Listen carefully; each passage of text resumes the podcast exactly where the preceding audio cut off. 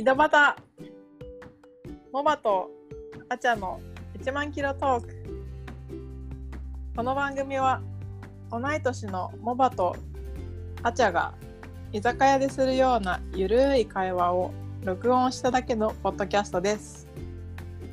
一人はカナダのトロント。もう一人は東京の近辺からお届けします。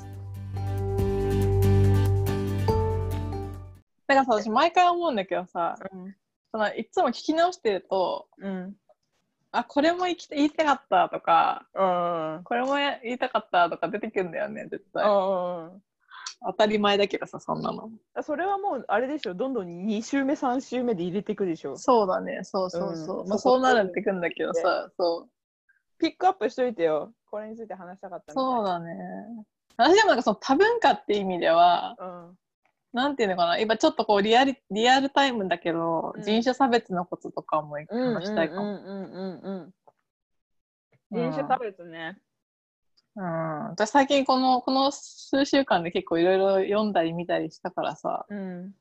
そのなんかブラック・ライブズ・マターの話、うんうんうん。関連のものとか、私もちょちょろっとだけは見たな。なんか黒人差別の歴史みたいな。ニュースピックスって知ってる？知らな日本のメディアなんだけどい、うんうん、あのウェブメディアって言ったらいいのかな？マルチメディアなんだけど動画とか記事とかいろんなやつをねあのオリジナルコンテンツとか配信してるやつでなんかそこでさ、そのまとめられてるの改めて読んだんだよね。おー。そしたらなんつったらいいんだろうね。結構細切れにセンセーショナルな部分しか知らなかったけどうん。なんかそういう事件があると事件に目を向けがちだけどさどういう経緯歴史があってとかさで奴隷商そ品かとかねなんかそういうところも含めてみるとうんうんうん。なんか一言ではまとめられない感じ。なんかレイシストっていう言葉？レイスか、うん。人種っていう言葉を作ったのも、そもそもみたいなところのさ確かにその人種っていう概念がなかったらどうなってたんだろうとか結構考えたりするんだよね。ほんとそれだよね。みんな人類じゃん。うんうん。で肌の色が違ったりとかっていうさなんかそれって確かに肩こりを肩こりって知らなければなんかここが痛いってなるだけみたいななんか 違うけどうんうん。なんか人種って何なんだろうみたいなすごい。で同じアジア人でも何人何人とかなんかそれってどうなんだろうなうん、確かにそれは思う、それは思う、本当。差別する方がよく考えたらさなんかそのうん、白人っていうまあなんだろうタイプがいてさ。でなん。うんかじゃあ、黒人が差別の対象です。アジア人が差別の対象です、あのインインド系の方とかねなんつったらいいの、うんうん。東アジアの人がアラブ系とかね。アラブ系がいてとかってなったらさあれ？差別される対象の方が多くない？ってなんかちょっとさ思って。確かにね、されてないのってさ、正直さ、白人だけみたいな、そこそこ。あれだもんね。そのなんつうの、そのヒエラルキー的に考えたら。そ、うそうヒエでラルキーもそう話だよね。だからなんか。それは思うね。あれみたいな？これあの昔いじめの漫画でさ「ライフ」ってあったの覚えてる？あ、なんか覚えてるかもしれない。なんか覚えてるかも。いじめてるそのうヒエラん。ルキーのトップの子がいたんだけど、まあ、最終的にうん。逆襲されるみたいなさ、あそうだからなんかどっかのはいはいタイミングでそういう変な圧力がかかり続けたらなんか絶対怒あ、らない私それすっごい思う。ん、なんかそれは嫌う。あ、でもありえる、ありえる。怒らないでほしいけど白人に対する逆のねなんかリベンジみたいなことがさアベンジ、リベンジ？どっちだか分かんないけどあったらさリベンジ？ちょっと嫌じゃん。嫌だし怖いしでもありそうでさ。うん、全然ありそうって思う、最近。怖いよだってなんかもう、どんどん、なんつうの、こう、盛り上がっちゃってさ、そうそうそうそう。黒人とか有色人種の権利をどう、どうこうみたいなのがさ、うん、やっぱさ、やられた人は絶対忘れないからさ、まあね。やった人はさ、うん。まあまあまあまあって思うかもしれないけど、やられた人は忘れないからさ、そうね。って思うんだよね。積み重なるもん、うん。自分の人生80年とかじゃないレベルだもんねこれに関してそうはだね。でもなんか、なんつうの、もう絶妙に近いみたいな。自分のおじちゃんおばあちゃんとかは、うん。すごい具体的な差別受けてきてる世代で、そういう、なんつうの、自分のさ、なんつうの、近い世代が、うん。そういう目に遭ってる。って、その話も聞いてるから余計辛いみたいな、あみたいのもあるみたいよ。ちょうどその、なんていうの、じ自分たちのおじちゃんおばあちゃん世代ぐらいの人が、ーうんなんていうの、こう、黒人は乗れないバスとかさ、黒人はこっちの席に座れませんとかさ、うんうんそういう時代を生きてた人とかだったりするから、みたいそなっ。かだからっていうのもなんか言われてたけどもう結構リアルに経験者体験者の話として聞いてきてる人たちってことだもんね、うん。歴史上の話じゃないっていうことだよねそうそう。まあなんかその黒人の話になるとさ、うん。まあ、私たちは当事者じゃないからさじ、ゃないね。こうなんか、なんつうの、こう、確実なこととかは言えないけど、うん。まあなんか、カナダはこう、寛容ではあるけどさ、やっぱり、そうだよね。そうなんかモバモバがさこのうん。なんつったらいいの？言ってたじゃん。言ってたことがあったんだよね。外国人として生きるっていう意味とかその、うんアジア人が差別されるっていうことを感じ始めたみたいなこと言ってた気がするんですよ私は。そうだ、そうだね。それはね、あるよ。 Welcome to Canada って言われるとか言ってなかったっけ確か。いや、なんか、いやね、なんて言うんだろうね。なんかそのね、外国人であることの、この良さも悪さもあるわけよ。良さとは？なんか、良さも、良さはなんていうのかな。やっぱさ、自分のアイデンティティをさ、しっかり持ってるわけじゃんおー。一応。私は日本人で、うん日本で生まれ育ってます。うんみたいなさ。うんうんうんうん。まあ、逆に言えばさ、なんていうの？こう、家がちゃんどこのルーツでうん、自分の見た目とルーツが一致してるみたいなところ。とかね。なるほどね。そのさ、黒人さんがこう、言われてるのも全く同じ理由になってくるかもしれないけどさ、彼らのルーツはなんつうのもう踏みにじられたみたいな感じあるじゃん。うんうんうんうんうんうん。で、まあ、アメリカって、まあ、アメリカってそもそもさ、インなんつうのこの原住民の土地だけどさ、一応白人の土地に、なんつうの、そして作られた国なわけだから、なんか、そこにいてもさ、なんていうのかな。見た目は違うみたいな。もっと、うんなんていうの？かな。黒人じゃなくてアジア人で言った方がいいかも。アジア人の見た目だけど、うん自分はこっちで育っ生まれて育って、こっちの教育受けて、うんみたいな。うん。ででもなんか見た目で、ああ、アジア人だよ、こいつ、みたいなさ。っおー。ていうのかな。っていう辛さも絶対あると思う、こっちの人って。そうね、言ってたわ。あの、チャイニーズカナディアンの子が今会社にいるんだけど、うん。なんか常にそこはつきまとってたみたいに言ってたね。確かに。うん。それ絶対あると思うんだよね。そう、はあって感じなんだけど、でもそれが現実としてさ、うん。そういう言い方してないかもしれないけど、のノーマルはそこっていう概念があるんでしょ？誰の中にっていうのは分からないけど、社会の中になのかもしれないし、個人の中かもしれないけど、うんうん。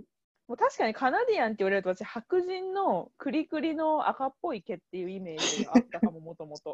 クリクリの赤っぽい。わかる？なんとなく。わかるけど、アイルランド人みたいな感じのやつ。あそうそうそうそう。そっち系のイメージがうん。もともとあった、なんか今はないけどカナディアンイコールっていうのはないけど、うん。でも本当に行くまではさ、うん、外国人って言ったら白人じゃない、そうそう。そうそうそういうイメージが基本的な部分アメリカの外国人と言ったらなんかこう白人の金髪のみたいなさ なんかそうそうそうそうそう思ってたけどそうでもなんかそれと同時に結構黒人のイメージもあるんだけどなアメリカっていうとうん。私も黒人のイメージアメリカ全然ある。あるよねなんていうのかな、俳優とか、俳優さんとか、あーハリウッド俳優スさポんとかさ、ーツ選手とかもそうだしスポーツ選手手もそうだよね。そうだからなんかアジア人はやっぱりなんかまだ根付ききれてない気はするけどアメリカっていう国に対しての,、そのレースで言うと白人と黒人で、他の有色人種は、まあ、まだまだビジターの位置づけみたいな感じの印象が私の中には個人的にはあるかな。わかわかる。最初はね、そう思うよね。うん。てか普通に日本で生まれて育って死んでいく人で、一度も日本を出たことなかったらそう思ってるとだよね。そんな感じ、なんだけどさ、中はどうなのかっていうのは、まあ、実際に生まれ育ってみたかったな。どう思うんだろうみたいな。そう当事でもなんか者しかやっぱ分かんなわいよね。かんないけど、私はなんかアイデンティティクライシスになりそうって思う。自分、の見た目と、うん、なんていうのかな。その出身が一致しなかったりとか、うん、なんていうのかな？あと、そうなんていうのかな？私がよく聞くのは、うん、なんか、例えばその有色人種何人でもいいんだけど、有色人種の人で、うん。どこ出身って言われてさ。例えば、あーカナダですって言うじゃん。うん。生まれて育ってるのがそこだとしてさ、本当に。んで、いやいや、そうじゃなくて、どこの出身、本当は？みたいなさ。うん。それはさ、なんかさ、要はさ、いや、あんたここの人じゃないでしょ、そもそもは、みたいなさ。うんうんうん。なんか、どこの外国人としてしてきた人なのよ、みたいな。うん。例えばなんか、いやいや、インドでしょ、本当は、みたいな。インドか、そこら辺でしょ、みたいなとかさ。例えばなんか、いや、中国人でしょ、とかさ。うん。見た目が中国人だから、アジア人だから、とかさ。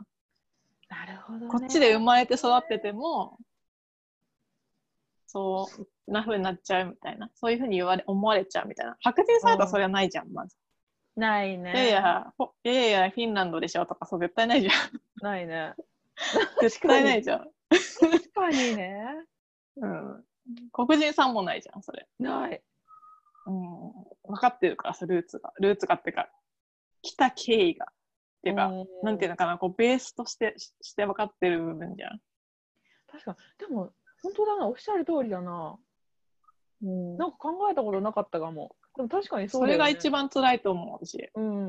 なん、なんなんだろうね。なんか、は？みたいな。うん。っ不思議て。思うんだよね。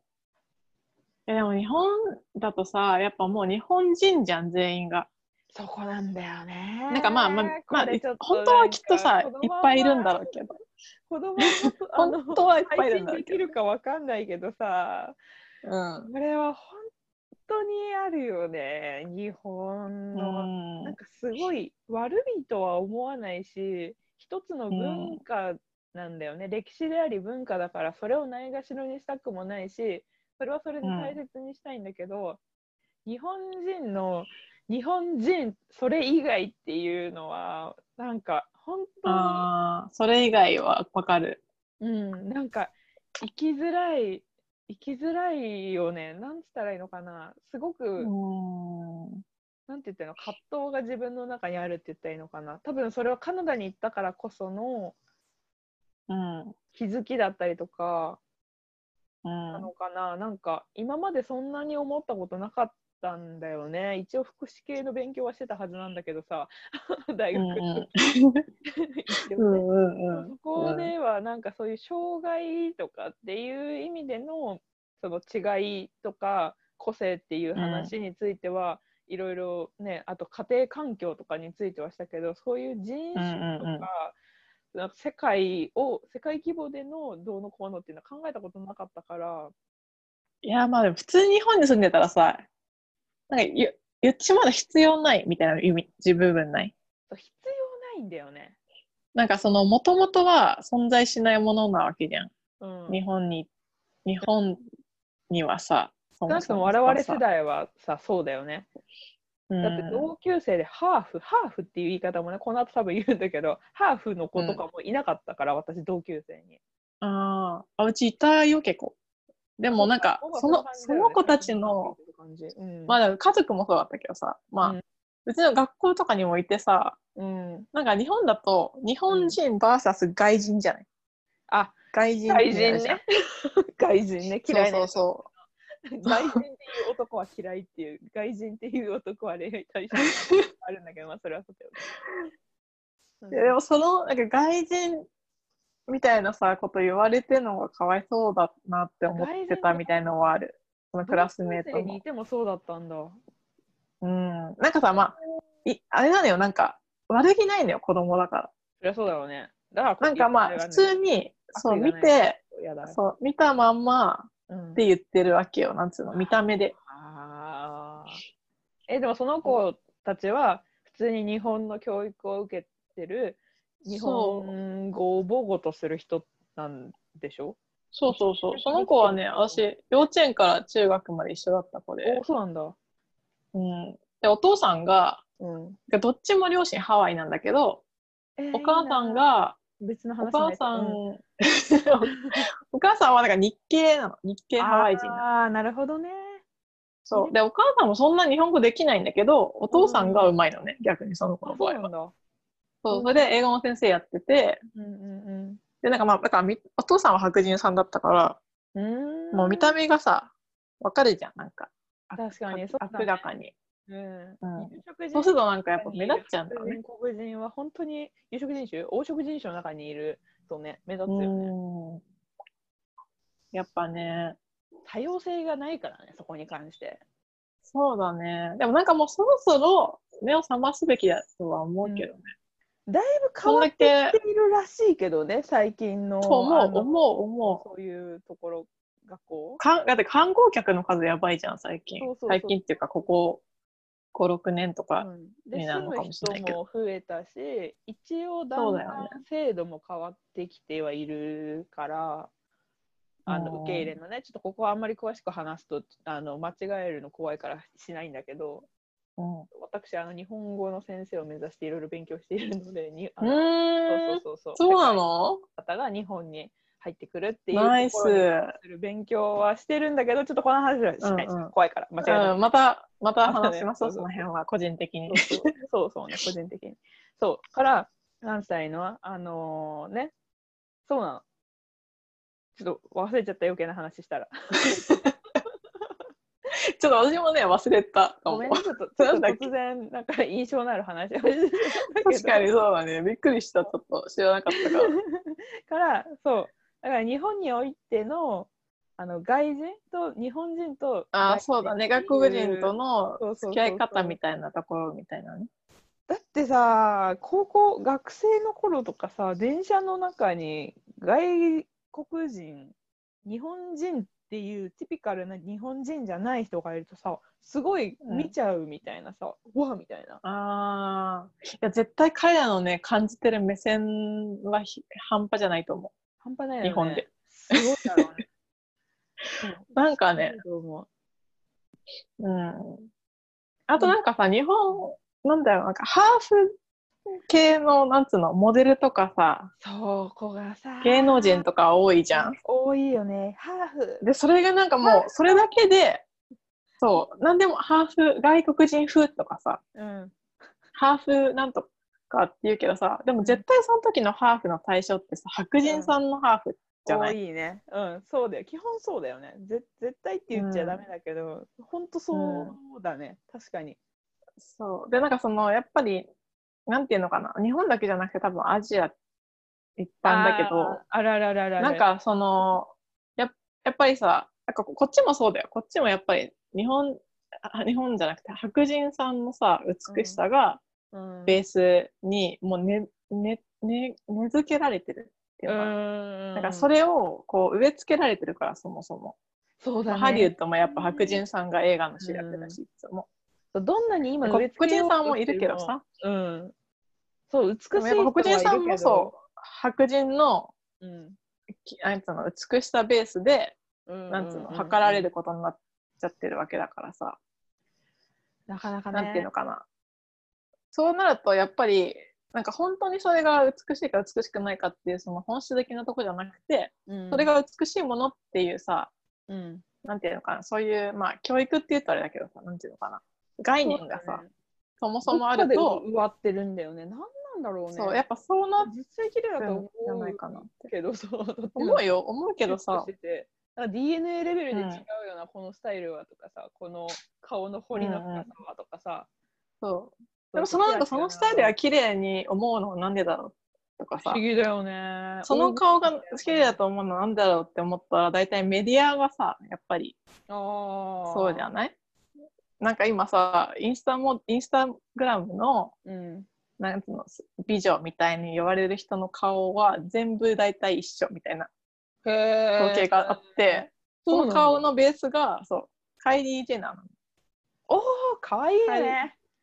の。うん、可愛いじゃん。可愛いけど、やっぱそれが一番すごい可愛いみたいにうん。世間的に言われて、インスタグラムで流流行って、うん。で、そういうふ、その子に似てると、なんつうの、いいねがつくみたいな。だからそう、イコールそれが美しいみたいなのができ上がってきてるみたいなさ、のが言ってて、なんかやっぱメディアの力で、そうなっていってるみたいな。それはひ全く否定できないよね。なんか考えたことなかったからうん意見も言えないけど。そうねね。っていうふうななんなんかよ見たわ、私。最近さ、なんだっけ、どっかのパリコレ？何？なんとかこれでさ、あの痩せすぎモデル禁止みたいなさ、そこからのなんだっけ、最近 H&M のネット広告で見たのかな、同じサイズのワンピースを、なんかうん。サイズがちょっとわかんない、アメリカのサイズだから、20いくつ、10いくつ？わかんないけど、ちっちゃいのからサイズがもうなんか70みたいな、大きいサイズまでのあ女性のモデルがいて、その人たちがその一着の同じワンピースを着るっていう、なんか多様性の美みたいなのをね、報告するっていう動画を見たんだけど、ああ、それはいいことだそうそう、だからそれを、まあ、新しく、なんか美しいとはカイリー・ジェンナーみたいな意識を、確かに私も持ってること今、認知した、認識したけど、そういう人が見ても、なんかすごく、なんつったらいいのかな、自分の中に新しい概念が入ってきたし、もっと若い世代がそういうのを見てたら、もしかしたら、美しいってイコールカイリー・ジェンナーじゃないよねっていうのが、芽生えていく、ん根付いていくきっかけになるかもしれないよね。で、そういう人が大人になって子供に教えるってなったら、そうは、ね、こう、ほら、これ美しいでしょ？外国人風メイクでねとかって何言ってんの？ってなったら、どこの外国人みたいなね。そうそうそう。何を基準に？おばあちゃん古いね。確かに。それはあるかもね。昔。なんかその今、今の世代のそのブラック・ライフスマターが重要だって言われてることの一つに、その昔の世代は本当になんか受け取る受け取る情報がうん。新聞雑誌か、うん、そのテレビラジオテレビじゃん？その目で入ってくるもんだったら、うんうんうんうん。だけだったけど今の世代はインターネットで自分から探しに行けるしそうね。そのメインメディアが話してないうん。なんていうの？一般人の意見みたいなものがうん。誰の意見誰の意見でも交換できるのツイッターとかインスタグラムとかで、うんなんかもうニュートラルに一般人の意見を吸い取れるみたいな確かに。今の世フィルターを通さない生の声だからね、そそうそう。なんかそのメインメディアだとやっぱこうした方がいいみたいなのがさやっぱり一応さ、あるわけじゃん。その一般的なうん。その例えば白人をメインでなんつうのその何でも使いましょうとかさモデルは白人にしましょうとかなんかそういうさその当時はだけどさ、うんうんうんとかそういう風になってさものがそういうのをしする必要がなくなったっていうかそういう統制が取れなくなってるからさ、うんうん上のうん。上のっていうか大きな部分が。だからなんかそうフレキシブルに考えることができる昔の人よりもうん。みたいな、そうだね。一方的な意見じゃなくていろんな意見を自由に聞けるから、今やっぱりその世代にこうなんつうの人種の問題を直す機会を与えるのはいいことみたいなうんうんうん的な話。そうだから今を生きる我々はここのね今しか見れないし今どう起こすかってことしかできないけど、それで何も変わらなかったとしてもそこで起こしてることが次の世代に行った時には、ね変わってるかもしれないし変えなきゃいけないしっていう。だからまあちょっと抗議デモとかには参加してないんですけど、うライブスマバーちょっと密を避けるためにみたいなこと言ってるけどそうだね。そうそうそうやっぱりそういうね考えを持ってる人が一人でもいるっていうこの一人でも二人でも10万人でも30万人でも1億人でも50万億人でも発信していくっていうのは必要だし大事だし、そうだね。あいやね。ねえ。なんか、日本ではさ、その、なんていうのかな。そんな、なんて他人事じゃないけど、まあ他人事なんだろうけどさ、うん。黒人の人権がどうとかみたいなのはさ、うん。でその人種差別もさ、まあ、名前は知ってるけど、なんか概念も知ってるけど、でもなんか、具体的にどういう、なんつうの、ことなのかっていうのはさ、わかんないと思うんだよね。わかんなかったし、私も。なんか、うん。うん。漠然としかわかんない。うん。で、海外のことだと思ってるからさ、勝手に。うん。まあ自分が受ける可能性はあるかもしれないけど、アジア人として海外旅行とか行って。そうね。でも、まあ、外の世界のことだと思ってるけど、うん。なんていうの、なんかさ、なんていうの、なんかそ人種差別は日本にはないみたいなさ、ふうに思ってる人多いかもしれないけど、そう、なんか日本人は人、種どころじゃない。そう、人種差別が分かってないんだと思うんだよね、なんかあ単純に。私も知らなかったからさ、車では。具体的には。は具体的にっていうか、なんか、どんなに嫌なものなのかっていうのをさ、うん。知知る機会本当なかったからさ、うんうんうん。日本にいるだけだと。だから、なんか、だから、いや、そんなのないよって思うのかもしれないし、うん関係ないよって思うのかもしれないけど、なんていうのかな。それはさ、人種、人種差別にさ、加担ししないうんっていうよりも、なんていうのかな、なんかすごいこっちで、その、人、なんだっけ、人権活動家の人の言葉がすごい人気になってうん。言われてたやつがあって、うん。なんだっけな。なんか人種差別っていうのは、なんか中立の立場っていうのをイコール、うん。なんていうの、その攻撃する立場と同じことみたいな。ほうほうほうほうほうほだから人種差別っていうことに対して中立の立場を取るのは、その、なんていうのかな。人種差別に対しては、なんか、うんアンチじゃなきゃいけないってこう。うんうんうんうんうん。と。そのいや、私ちょっとわかんないしとか、うん。関係ないからっていうのは、なんていうの、差別者と同じっていう立場になるよってこと。うんうんうんうんうん。なんていうかな、そうね、日本語ではすいやわかごいるよあのい難しいけどじ、めの概念と一緒だよね。だから、傍観そうそう、者全く同じかも。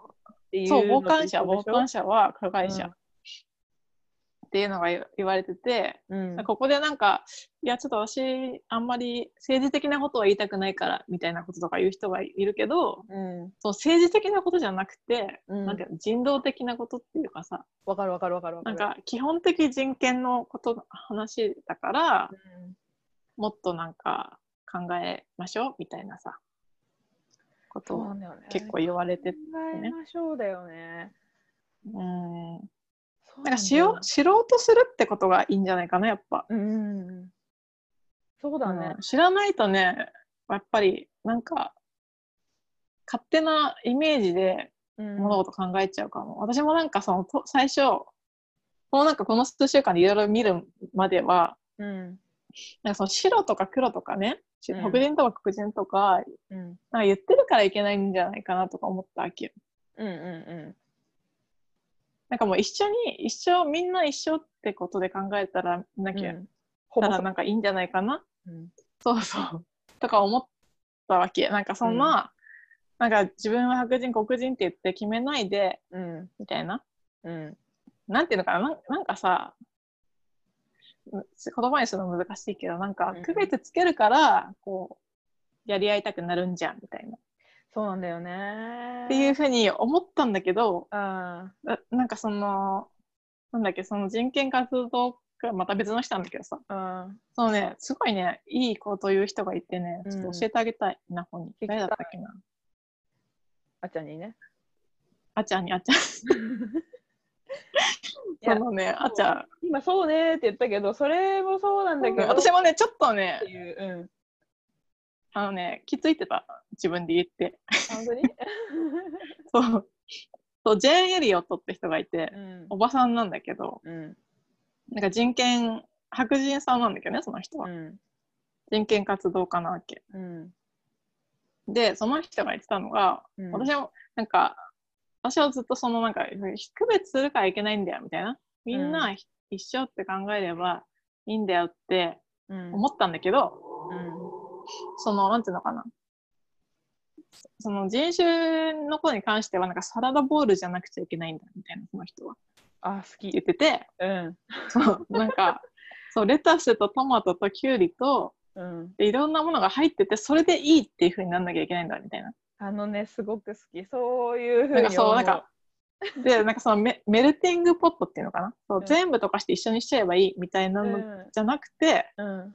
そう別々なものがいろいろ入ってて、それでいいんだっていうスタンスじゃないといけないよっていうふうに言ってて、私それがすごいね、目目が覚めたね、そこで。刺さった。まさに、そうさっきのあの10秒前ぐらいのモバの話を聞いて、私は今、そうこうそのこと、そこにつながる。そうなんだよね。そう、それでね、そめっちゃいいなんか簡単なことなのに、すっごい目が覚めたの、そそれで。わかるよ。ぐるぐるで全部一緒でいいってわけじゃなくて、うなんだくて、それで、それでも全然問題もありませんっていう、あれじゃなきゃいけないんだっていうね。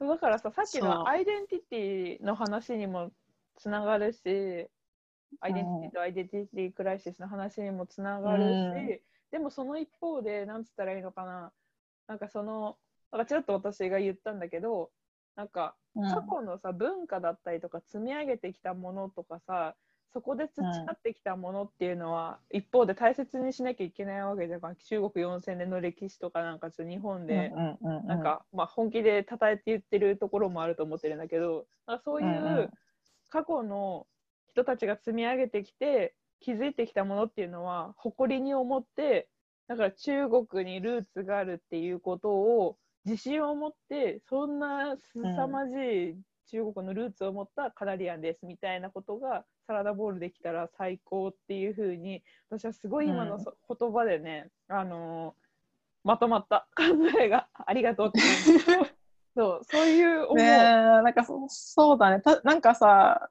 やっぱ見た目でなイメージとかうん。じゃなくてなんかもう混ざってることが当然って当然当然。思わなくちゃいけいないはずなんだよなみたいなね。そうなんだよねそうそうそうだね。点まあそりゃにずらした方がいい気がするな。うん私もそう思ったね。あなんて素敵なんだろう。いやいいわいやなんかねその人のねもう一回動画をね。欲しいもん LINE かなんかで。そその人のね YouTube でねジェーン・エリオットって調べてみて、今で私が見たやつですごい良かっったやつがた、うん、送って後で言われる。そのなんかああくるくるオプラっているじゃん。オプラって知ってる？その黒人のすごい有名司会者。知らない。オプラ？なんかさオプラっていうさうんごめんね知らない。あの なんかアメリカ人なんだけどうん。で私もねこっち来るまで全然よく知らなかったから。本当になんかこうお茶の間なんていうの、うんみんな持った日本のみんな持った女版アメリカ人みたいな人。あ、女性なんだ。うん。そうそうそうでその人がやってるなんか番組があってねうん。その番組にその女の人がゲストで来てたわけうん。でその観覧客をうん。そうなんか目が青い人と青青と緑の系の人とうん。茶色系の人とで分けて、うん。そその観覧客には言わないのそれを。ででそのスタッフが意図的に。対応をなんかに差差をつけてみたみたいな、うん。みたいな実験をしてみんの。うん。でそれはなんかもう本当にね映像を見てほしい本当に。でそ。こでうん。なんかなんつうのこの無作為にさうん。選ばれたわけじゃなくてその目の色で分けられてうん。でそのジョン・エリオットはその目の色でそう、どれだけそうに人間の劣勢となんつうの優勢みたいなのが違うかっていうのを研究してる学者ですっていうふりをして出ていくわけよ。うん。でなんか目が青とか緑の人にはその人たちはなんか私の25年の研究ではみたいなことを言い出してうん。でなんか青系緑系の人は知能的になんか茶色い目の人よりも遅れ遅れてるみたいなおお。なんかちなんか IQ が低いみたいな感じのことを言うわけよ。うん。で、それに対して、そうなんか、こう言い合いさせたりとかね。うん。でもそう面白いよ。なんかね、それがなんか、それを最終的には人種問題に結びつけて、なんつうの、話させるみたいな。うん、そう当事者意識を持たせるってさ、すごい難しいっていうかなんて言ったらいいんだろうね難しいし大事だしでもほんとちっちゃなきっかけですごい大きく変わったりするから、いやちょっとぜひ見てみたいね。面白いそう、見てほしい。でもさしかもね、それ実は1992年とかのね。映像なのよ。今まで何やってたんだって話だけど、でも、同じそれを最近けかん経験したわそう、それ、それをうん見てすごいね、そその時にその人が言ってたんだよ、そのサラダボールの話はあでなんかそのね、みんながね、こう反撃反反論するわけよ。サラダボールにも？そんなね、そいや、なんかその、すその人が言うすべてに、なんつうのかな。なんかそう正当、自分をいつも正当化しようとするの、毎回、お互いにね。うんでもそれがなんか、どう悪いことなのかみたいな。だからやっぱね、人種差別ってね、経験しないと分かんないんだよ、本当に。うんら白人さんがかんあの感じるのは難しいとは思うけど、うんでもその番組はさ、なんつうの、青い目、緑の目ねの人、うんそう、どっちかっていうとそういう人はさ、やっぱ白人寄りの人が多いじゃん。うんうんうんそういう青いい目の人とかってさ。そうだね。で、なんか、なんかそっち、ね。そう、そう番組では、そのそっちの人たちが、なんか悪い対応を受けるみたいな設定で話が進んでいくんだけど、そう、面白いよ、それ。見てほしい、本見て当みるお送るよ、送る。送ってうん。すごい92年っていうねそうなんかさ92年とか90年代だったの。びっくりって感じ。遠からずなんだけどさ DNA のルーツを探るみたいな動画知ってる？最近うん再何の動画燃してるんだけどなんかうん。何人はみたいなさステレオタイプとかあるじゃん、うんうん。日本だったらまああんまり私はそうじゃないしあんまり口にもしたくないんだけど、なんか韓国人が嫌いとか中国人が嫌いとかさ、うーん、そうだね。いうのってやっぱりなんて言ったらいいのかな。それこそ別に誰に教えられたわけじゃないかもしれないけど学校で教えられてなくてもなんか嫌いとか嫌だよねうんみたいな、まあそうそうそういうのがあるけどでもその DNA を採取して検査したら自分のルーツはそっちが何パーセントみたいな韓国人何パーうセント、んう何パーセントみたいなそれはあのアジん。いや、ア人絶対あるでしょ。ヨーロッパアジア人はあるあるでしょそうそうそう。だから、なんかじゃあ自分が今まで嫌悪してた、なんか、なんつったらいいの？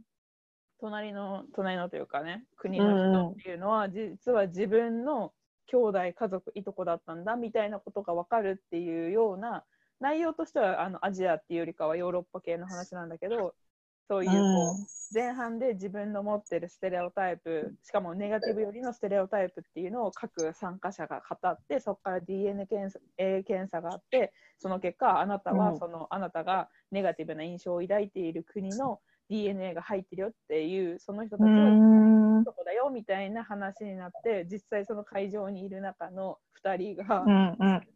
全然別な国の人なんだけど実は本当に DNA 的に見るといとこでしたみたいなガチつながってます、へえ。う動画知らない、それ。本当に？なんかねうん。結構前感覚的に結構だいぶ何年も前っていう感じのタイミングで私はその動画を見たんだけどそれをうん。本当今回のブラック・ライブズ・マターから、えっと、派生してというかそのきっかけがあってその動画を見る人が今すごい増えてるらしくって。おー。友達がストーリーとかでインスタグラムのねストーリーでシェアしてたりとかフェイスブックでシェアしてたりみたいなことがあって。だからなんだろうね、うん興味を持つきっかけが今っていうだけでそういう考えを持ってた人って何年も何十何十年もだよ。だって90年代とかだったらさっきにあのモバが言ってた動画とかだったらなんかそういう人はいたんだなみたいな新しい今この中で生まれた概念じゃないんだなみたいななんかね結構今大きな感動というか衝撃というかいやー、そうでしょう出て。るよねなんかねその時代はもしかしたら、うんこっちの考えが異分子として何言っちゃってんのってなってたかもしれないのかなとか考えるとそれはそれでうんいろいろ考えるところではあるし。そうだね。今回のことはでもさ、多うん。分アメリカだけで言ったら、うん、まあなんかいろんなことが一度に起きすぎたっていうのはあるだろうけど、ああ、そう、それで、ブームみたいな。まあそうだけどね、そうだけどね。なんか立て続けに、なんつうの、ネットで炎上するようなことがうん。何個も起きたから、うんもういい加減にしろみたいになったみたいのもあるんじゃないかな。うんうん黒人さんだけに関して言ったらね。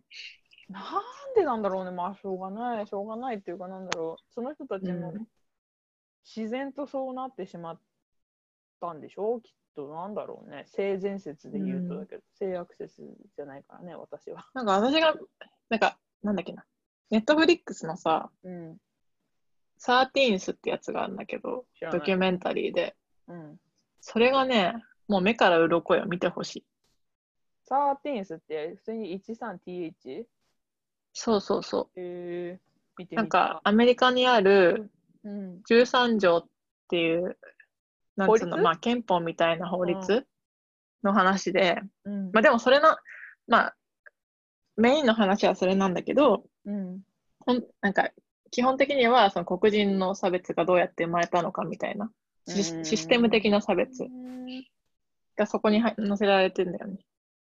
なんかその、そう、見てほしい。えそれで私結構ね、分かった。いや、1時間くらいかな。1時間ちょっと。短編？うん、かドな。そう、シリーズとかではない。あ、よかったそう。映画。見てみるわ、この後。そうその人のね、その、明るいので。あ、そうだね。その監督が結構そういう人権活動家な人で、うん。女性監督なんだけど、黒人さんの。うんうんうん。そのドキュメンタリーの他にもう一個なんか僕らを見る目っていう、それはドラマみたいな。うん、ネットフリックス、それも。いいね。それもあって、それもすごいいい。それもすごいいい。うーん。そうだからなんだろう、サラダボールの概念を持つと一気にそういうものに対する、なんだろう、なんだろうね、人権活動家っていうと結構なんかさ、際どい感じの印象で正直感じたりそうだね、まあ、音的にね。そうそうそうそう。でも一方でサラダボールの概念を今日得た状態だとすごい積極的にそういうものをさなんだろう別に100%理解して共感してとかじゃなく知るっていう意味でなんかどんどんうん吸収していきたいなってここのジャパニーズは思い始めた。そうだよね。私も本当、無知だなと思うわ。そうそう無知まあ、この30にして、うん30代になって初めて知るうん事実みたいな。こんだけなんかさ、いろんなアメリカ文化とかにも触れながらさ、一応育ってるわけじゃん、日本人なんてみんな。そうだね。でもそんな黒人のその白人差別のことなんてうん。よく分かってなかったみたいなさ。そうだよね。そう、だから、うん。そのさっき言ったネットフリックスのサーティーンスっていうやつなんだけど、うん。その、その法律自体は、うん。この、なんていうのかな、人を、こう、うん。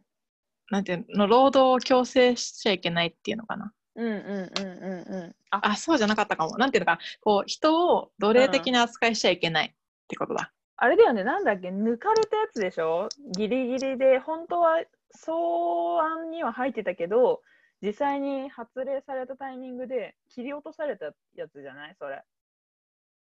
あ、それ、それではないかも。あそれではないかも。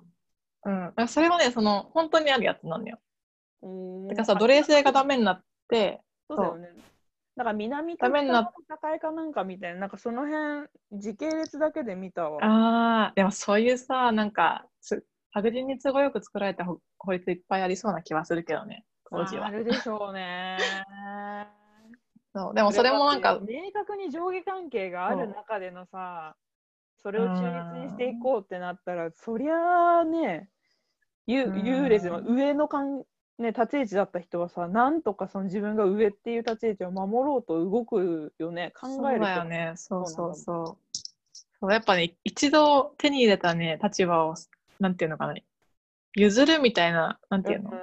できないだろうね。できないとそれもなんか、そう、奴隷は廃止、で、奴隷制は禁止するけど、うん。犯罪者だけはうんその限りではないってやつなのね。ほー。そへえ。う。奴隷的扱いね、に関して。なんかちゃ結構衝撃的だったかもしれない。そう。それで、そう、だから今なんかさ、うんその黒人と警察のなんか対立みたいなのもあるじゃん。うんうんうんうん。で、それがまたつながってくるわけよ、そこで。それはね、知らなかった。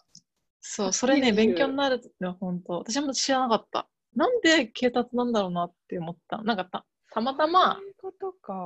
そう、たまたまっていうかさ、まあ、うん。イメージの問題なんだろうって勝手に思ってたんだけど、うんうんうん。イメージだけじゃないわけよ。システム。ム的なとこだったわけよ、本当は。その、うわー今これ聞いて知った人いると思うよ、私。まあ、聞いてる人がいれば、聞いてる人がいればだけど。うん。でも、その、そのね、ドキュメンタリー見るまではね、思いもしなかったからね。そうだね。だからそう、それ見て初めて、なんか、あ、そうなんだ、みたいな。なんかさ、勝手にさ、うん。そう、怖いみたいなさ、イメージあ,、あったりするじゃん、一般的な。なんか黒人さんってちょっとなんかうん。危ないとかさ、うん。強そう犯罪、そう。まあ、それはあるよね。なんか体格良かったりとかするし、運動神経良かったり。なんか体力的な部分ではね。そう、それもあるし、さっきのモバイルが言ってたことじゃないけど、描かれ方、メディアでの今までの描かれ方っていうのも絶対あると思う。今それはあるとう。思う。うん。それはあると思なんとなくこう、犯人役じゃないけどさ、そのね、敵側として描かれることが、じゃあどの作品って言われると言えないけど、そういう印象がある。う。うん、わかる気はする。絶対ヒーロー白人男性とかだもんね。そうそうそう、だったよね。なんでもそれがうんスター・ウォーズだったりとか、あのーそうだね。ブラックパンサーってさ、マーベルのとかうで、ん。なんか結構、なんだろう、歴史的みたいなことを言われてたりとかしたから、うん、そうだよね。今やっと転換期なんだろうね、そういう続いてきたもうの。ん。まあ知らん、なんか、なんていうのかな、教科書に載ってないからみんな知らないみたいな。かに。そう教科書に載ってることが全てじゃないってことだよね、やっぱすべてじゃないね。あんなところ、あんな全部は書けないもんね。書けない。よ書き始めたらまあ多分、ね、100そうだよね。50年とか60年とか学校通わないといけない。勉強しきれないかもみたいな。そうだからそれも含めて、ねあの前のエピソードにも言ってたことじゃないけどさ、そういうのをうん。飛び込むっていうのは、日本人が中心の日本で生活してるんじゃなくて、いろんなサラダボール状態の国に入ってって、自分も外国人の一人だし、みたいな。でもじゃあ誰がここの国の、なんつうの、ベースになる人なんだっけとか言ったら別にそんなもの存在しないみたいなところに身を置いて実際にそれを経験する。でもしかしたらあの差別にあったりっていう経験をするっていうことがすごく肥やしになるような気はするなぁなんて思いました。そうだね。うんなんか、その、いろんな人が共存するってことをさ、まだ考えられないっていうのはあるよね、日本にいて。なかなかね、そうだ、そう。だから、それが普通なんだよ、みたいな。なんか、なんていう、なんなんかしらでさ、移民って言ったらちょっとレベル低いとかさ、そういう勝手なイメージあるけどさ、でもなんかそれは 本当は関係ないんだよっていうのがそうなの。ね。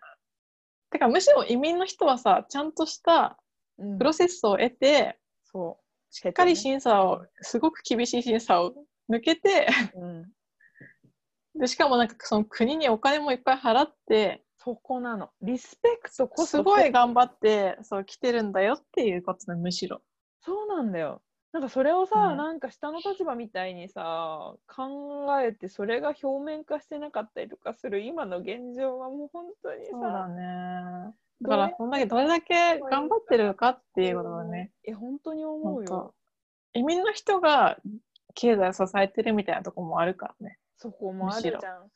だからさやっぱり必死に働くからさ。うん、知らないことのさ正直悪だとすら感じてしまっています私は今そうだね。外国人そうだねと。かそういうなんだろうさっきの、まあ、13時のことをうん私も知らなかったりとかしたけど、うん、知知らないよるきっ。かけがないだけかもしれないけど知らない無知な純粋の持ってるなんつったらいいの狂狂気っていうかさあの刃物みたいな感じねなんか傷つけられる純粋、純粋さは傷つけるんだよ人をっていうことをさ。うん、まあそうだね。それはあるね。なんか。たまに、そういうことも。うん、なんか、なんか海外海外行くとか言うとさ、なんかこう、外国かぶれみたいなさ、ちょっとさ、それをやったらなんか魂売ったみたいなとこあるじゃん。でもなんか本当は、るなんていうの、外を知ってるからこそ日本に感謝できるとこもいっぱいあるし、あるあるある。ある大好きなんかもう、だからこそ、あ、日本人でよかったって思うとこもいっぱいあるし、うんで、その中、ちょっと私たちが、まあなんかまあ、微力、もうものすごい微力ながらも、そうやってちょっと知ったことで、うん。今後のなんか、なんつうの、生活のため、なんか日本のために、うん。日本をより良くするためにうん。役に立てるかもしれないって思ったら、うん全然、なんつうの、それはすごいいいことだと思う、むしろ。うんうんうんそのかぶれとかさ、かぶれた方がいいと思わかるう。なんてうのかな。わかるよかぶれた方が、なんつうの、成長できると思う、うん人間的に。っそう思ていう意味もある。う。と思うまあ、表現のね、かぶれた方がいいと思うていう表現のちょっとあのニュアンス的な 語語彙力的な部分はあれど、そうそう、言語彙力、わんとする。ことはわわかるわかる。そうね。かるなんかその別に、海外なんか行ってさ、みたいなうん思われるかもしれないけど、うん。そのなんか海外生活、そんなね、なんつうの、いい、なんか、キラキラしたものばっかじゃないから。ないからじゃないから、そんなかぶれとか言う、言われても、そんなさ、すごいかっこいいことでもなんでもないうん、くて、旅行と暮らす生活するっていうのもまた違うからね。旅行でそれがさまた全然違そうっていう。たくさん楽しいことをしてるっていうのもでもそれはそれとって別にダメなことでもなければすごくいいこうんうんとを吸収できるものいっぱいあるけど、でも経験者で、として話せるところで言うと暮らすっていうその海外で生活するっていう経験は本当に意味があることだと思うよ、うん、思うし、そう。なんかやっぱ日本が好きだからこそ、うん。こう外からも見れるようになるっていうのは、うん、なんかためになったと思う。なんか。う、んうんうんうん。そして改めてないような経験をしてるんでしょうからね、よりそこが際立ってまあないかな。時期時間としてはね、長くはいるけど、っうんていう感じだよね、私の場合は。まあなんか人種差別もさ、受け、なんか経験ある？人種差別の経験。ほんとね。あのー一回だけおばあちゃんに、うるさいのよ、このイエローモンキーって言われたっていうぐらいかな。あ、それ聞いたかも。聞いたかも。衝撃の事件。それはどういう？まあ、うるさいイレうんイエローモンキーだったから、本当申し訳ないなと思うんだけど、あの日本から友達がね、遊びに来てたの。うんうん。またなんかすぐさ来てるって言っちゃうんだけど、まあ、許してそうカナダにいる時うんに、から遊びに来てでその子と会うのがまあ1年ぶりぐらいだったからもう本当終盤に遊びに来たからね、うんうん。でその子いろんなところに連れて回るんだけどなんかもともとさ、まあ、モバも私も声大きいじゃん。うんうん。で、ん。まあのね、声があっちゃんは大きいよ。いやあなたも大きいよ。だけどね、私ね、声が通らないけど、うん。あっちゃんの声はよく通るからね。まあ通っちゃうね。そう知ってる。そそう。で、それはいいこと。私の友達もめちゃくちゃ声でかいの。から、うるさいのよ。もともとうるさい。分かってる。そう、うるさくっう。て、で、まあ、うん。うん久しぶりに会ったからテンション上がっていっぱい喋ってて、しかもカナダで再会みたいなさ、結構こう、楽しい感じ、ね。盛り上がっててそれはテンション上がるわ。で、さっき言ってたナイアガラの滝に行ったんですよ、2人でね。うん。行きたいって言うから、もう連れてくみたいな。で、まあ、メガバスの車内ってさ、まあ、学生集団で乗るとき以外はそんなうるさくないじゃん。静かめじゃない、うんうん割と、割かし。子供とか乗ってたら別だけど。うんそのうんうん中でね、そのイエローモンキーズはめっちゃ喋ってたの。から多分、うるさかったんだと思うよ。うるさかったんだろうね。そう。うなんかうるさいな、イエローモンキーって言われて、なんかいいうんと思って、なんか、へえさえも言えずびっくりみたいな感じで、その後も確かに。ちっちゃい声で、その後はね、本当にちゃんとちっちゃい声で喋ってて、なんならもう周りの人の方がうるさかったんだけど、なんかそのおばあちゃんはもう本当に嫌だみたいな、嫌悪感あふれる目でこう、睨んでくるみたいな、ちょっと喋ってるのが聞こえて睨んでくるみたいな感じで、まあテンションだ怖い。そうそうそうそういう経験をしたんだけど、イエローモンキー呼ばわり、このご時世。そう、あ本当に。え誰も言わないの？別に誰も何も言わないの？私の記憶の中ではそこがあまりにもせんあの衝撃的だったから、その後、まあ周りの人も渋い顔は確かしてたんだけど、別になんかそんなこと言うなよとか言う人はいなかったかなっていう感じで、まあ、うるさかったんだろうね、実際に。そう。うん。いう感じで、そうそう。えでなんかまあ私もカナダに1年間いた中でそんななんだろうな、まあ、もちろんイエローモンキー呼ばわりされたこともなかったしあんまり差別を受けたことってなかったんだよね。あんまりっていうか、うん多分もうほぼ区別されても差別はされないみたいな感じだったかな。そんな差別用語を浴びたのは本当に多分人生の中でも初めてじゃないかなぐらいの感じでだからまあ確かに日本そこまでもあったけどそうイエローモンキーっていうワードを浴びたのは初めてだったからすごいショックだったし友達にも申し訳なくてカナダって別にこういう国じゃないんだよみたいなきっとあのおばあちゃんはどこから来たのかと思うとかって言ってそう。辛いそれは。だけどそうそうそう。そうでもなんかやっぱショックだよね。なんかそそれはのおばあちゃんの顔はさなんかさっきの忘れられないよねってモバが言ってたのとそのまさにねそのおばあちゃんの顔覚えてるもん。うん。5年前のことだけどそうそうそうそう。だからやっぱ忘れられないと思う言われたか言った側は覚えてないと思うけどうん。ね。本当本当それだよね。そうそう。これは私の一番衝撃的かつ唯一にして最大のそそれはなんかあか。らさまうん。あからさま差別体験だね。そんなこと口に出す人いるんだね。びっくりした。そう口に出す人いるんだねっていうのもそうだし、ってことはこう思ってる人いるんだなみたいなさ。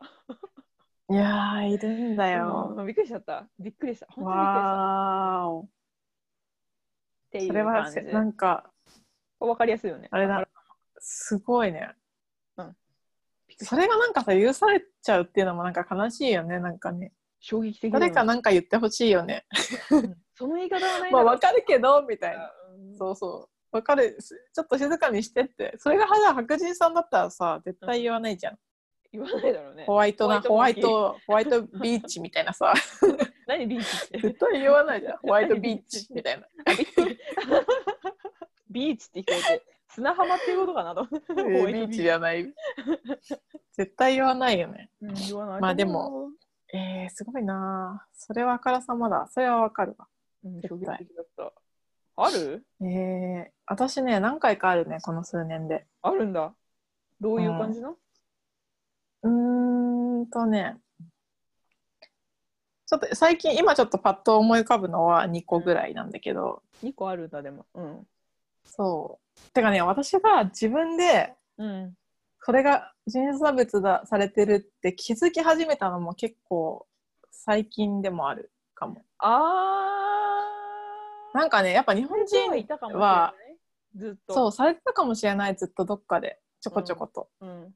てか絶対されてたと思う ただ私が気づかなかっただけっていうのは絶対あなるると思うほどね。教えて。Tell me. そのねい一回初めてき気づいたっていうかねそれはねその時にいた人にうん。これは差別だよって言われたのおお。こっちの人にうん。それで気づいた初めてなになになにあそれはね、うん、なんかね話聞くとね大したことないんだけどねうん。それはレストランに行ったわけよはいはいはいはい。でその時一緒に行ったのはアジア人の友達だったんだけどうん。こっちの人ねこっちで座ってる子うん。でそれそこのお店結構よく行ってたんだけどうん。外から見るとなんかみんな白人さんばっかあったっけおー。でなんかすで全部ほとんど埋まってて席がうんう外から見てねん。うん。だからうわやばい混んでんじゃんみたいな感じでさうん。入ってったわけようん。そしたらそんな混んでないの中は。ほでいや普通さ窓際に座りたいじゃんどっちかっていうとね。座りたいしお店としても窓際に集めた方が繁盛してるそうそうそうられるからみたいなね営業戦略そういうのあるじゃんあるあるそう。でも私たちすごい壁際の席に、うん通されたわけ。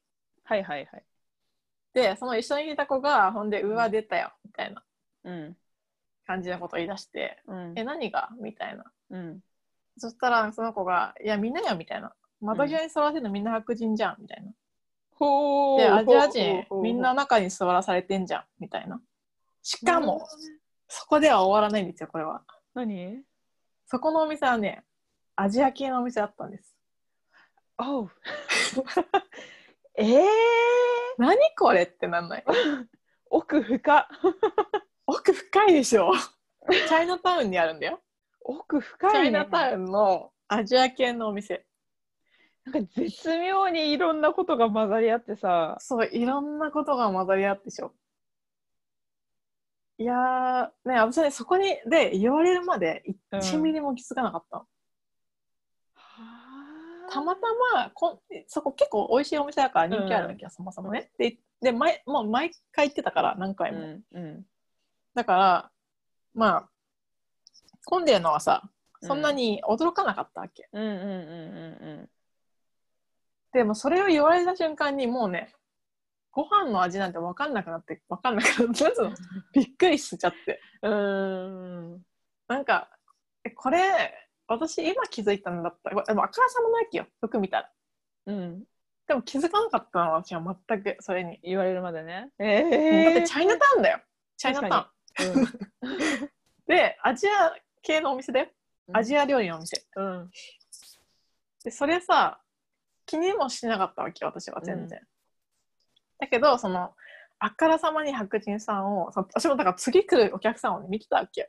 うんで考えすぎかもしれないなとか思って。うんで、お店のさ、奥はさ、そんなに混んでないわけね。はいはいはいはいで、なんかお客さん来るじゃん。白人さんが来ると、例えばうん3人組で2人白人、1人有色人種。うんそしたらもう窓際。うんうんで、まあ、例えば3人有色人種来たら、うんそしたらもううちらの方やね。うちらの方っていうか、このうんお店の奥の方。えサーブしみてるのたいなのががアジア系の人なの？そうそうそう。そうそう。全員アジア系、お店の人は。ほうほうほうほういや、もうね、ちょっとね、がっかりしたよね。しょっちゅう来てたから、うんなんか、今までもあったのかなとか思ったけど、でも、私がその後、その後もでも結局美味しいから何個か、何回か行ってたわけ。まあまあまあまあそうなるよねでも、絶対忘れないから。その、このお店が、えちょ一回行ってみてよ窓際がいいんですけどっていや、行ったら連れてってくれるかもしんないけどさ、その時はね、明らかに、そうで、もしさ、私が気づいてさ、うん。言ってたら、うん。どうなったのかなとか思うけど、でもね、私はそこでね、思ったのが、その一緒にいたアジア人の友達は、うん。いや、こんなのよくあることだから、みたいな。はいはいはいはいはい。びっくりすることじゃないよ、みたいな。おでさ、それそういうふうに思思いながら生活してるわけだよ。そこっちで生まれて育っても。うんそういカナディアンなうわけだからねカナダそうのそうそうそうそうそううそう。そういう経験をそなんかそんなの当たり前だよって思いながら自分の国で生きてる辛さよ。って思ってしまったの。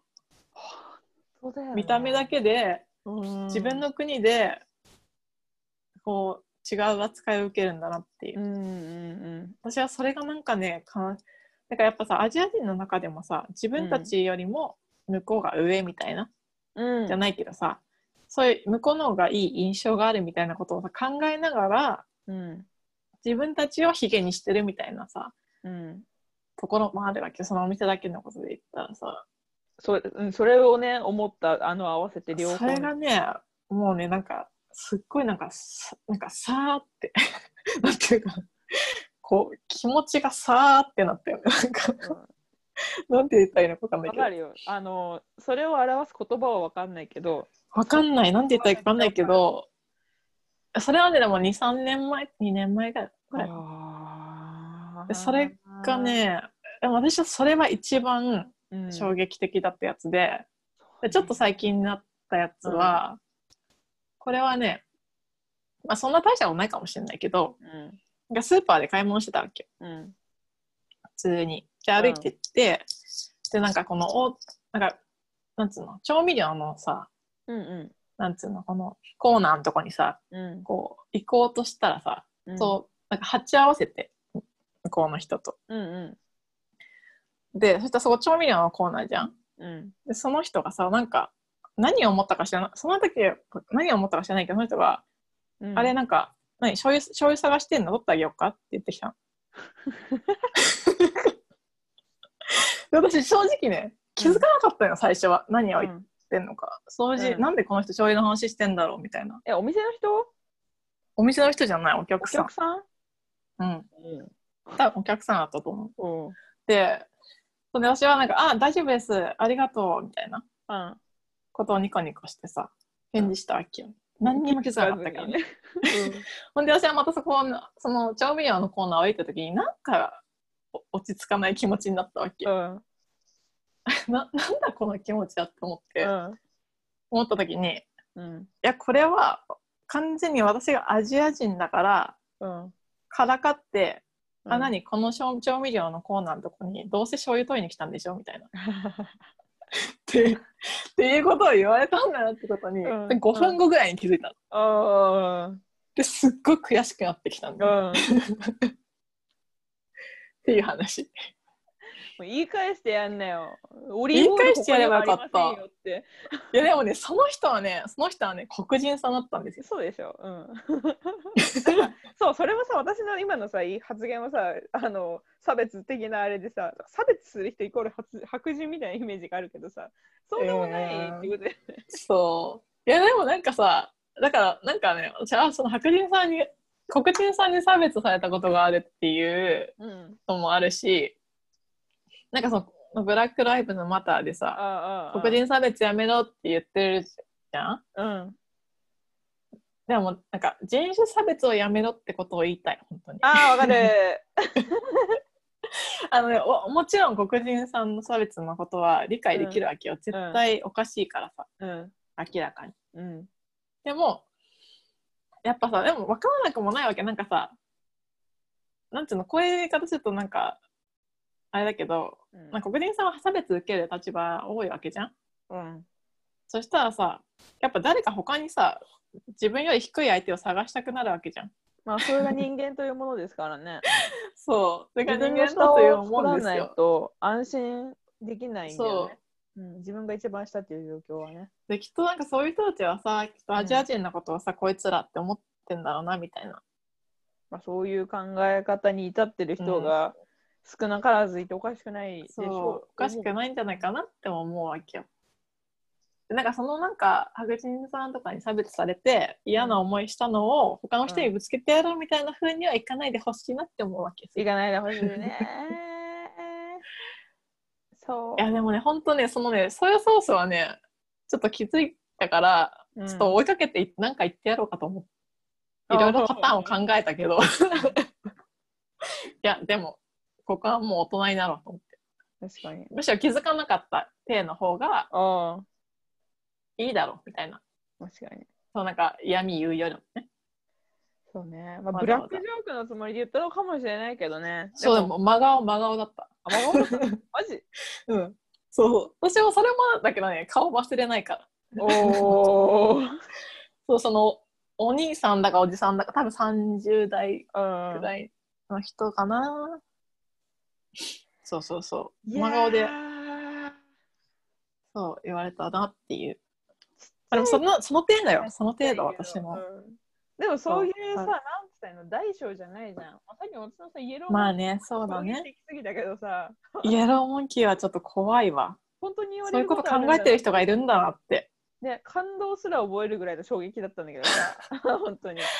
マジでい言われたやみたいー危ないな世界ってまだでも大小かかわらずそういう自分が、うん。あのする側の時って気づかないけどされたらさわかるじゃん。うーん。する側ってやっぱ、そうだね。気づいてないんだよね。いじめもさふざけてからかってちょっと調子に乗ってるつもりだったりとかするみたいなさだから。うーん。ね。なんかやっぱね。真面目な回もいいね。井戸端ちょっとあの楽しい、うん。思い出話に。真面目な回もね、必要だよ、たまにね、たまにね。そうね。ちょっとだから次回は楽しいさあのふざけふざけたというかあの意味のないそう、もうちょっとね。話したいけどでもなんかでも、ここのとこずっと意味なかったから、たまにはいいのかもしれない。タイムリーだしね、ワー。キングホリデーに行く意味っていうのも私は好きだけど、ああれはでも、結構、あれだよね、熱入れて話したから、そうだね声大きかったかもぜひ、そう聞いてもらって。私、いつもね、声大きいって思われてるから、あの、旦那さんにきっと。ああもうモバはね。だから言ったじゃんモバ声でかいよって、そう、ずっと、うん、思う。私結構張ってるんだけど、と通りが悪い。いや思ってるだけで、声の。ね、意外と通る。大丈夫。安心して。本当、うん。本当？本当よかったよかったよかった。私の仲のいいまあまあ。特別仲がいい部類の子は全員声でかいから。みんなあれじゃない？あちゃんに張り合おうとしてんじゃないの？ああちゃんのレベルに達そうとしてんじゃないよ声がね、ほんとよく通るもん。あちゃんは。だから悪滑口言えない舌もいいし、ちょっとさふざけたダメだぞ会社で暴言ダがメだぞ聞こえ。ちゃっててさごめんね心の中だけ。心の中だけ。言わないように気をつける。ね。はい。じゃあちょっとあの話はいろいろ今回はでも脱線みたいなことはしないかな、人種についてだね。かね。そうそう。まあ、ちょうど、まあなんか私たちはまだまだうん。ね、その知識としては浅いけども、うん。まあ今のところ、まあ、自分の経験と、うん。まあ、最近このなんかブラック・ライブズ・マタうん。ーのね、うん。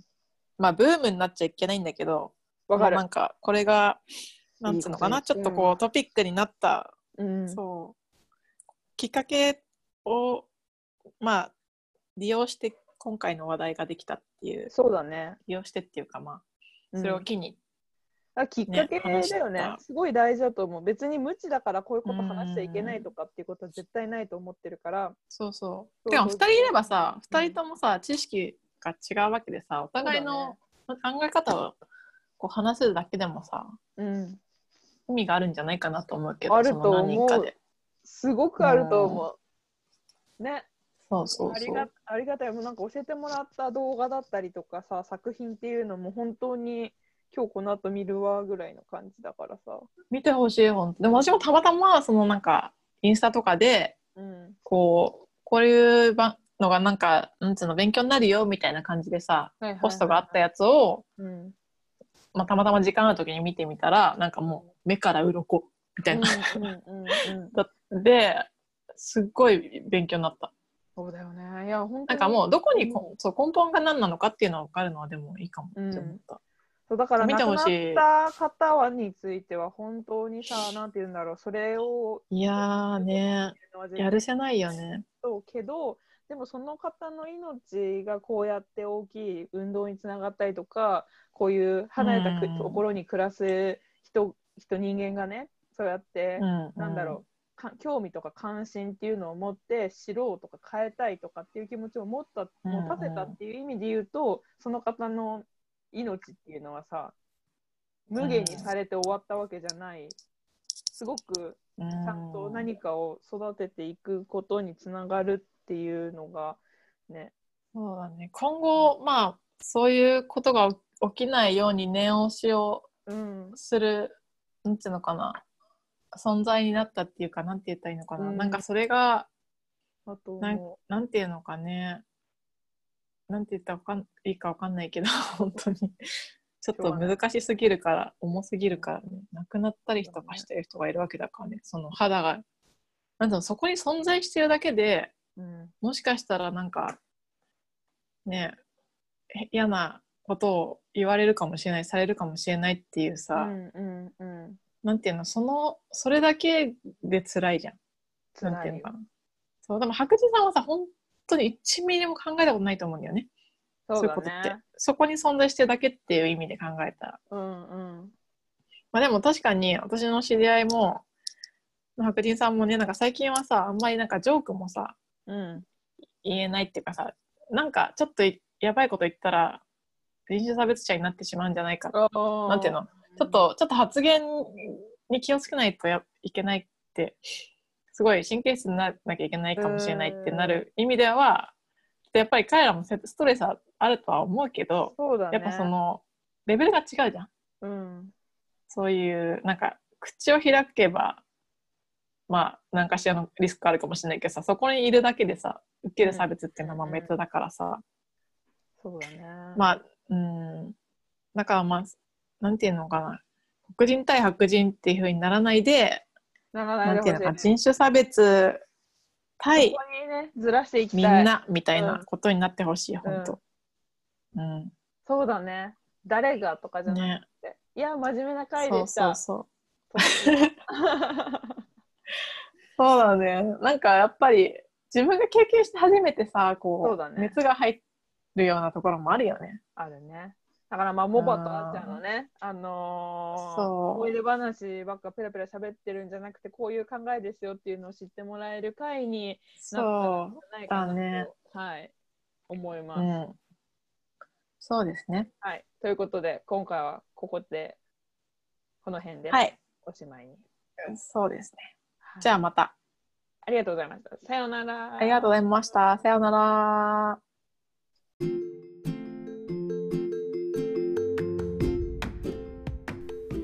のポッドキャストのレビューはポッドキャストアプリからお願いします。また Twitter、Instagram は井戸端アンダーバーポッド井戸端アンダーバー POD をチェックしてみてください。それではまた来週。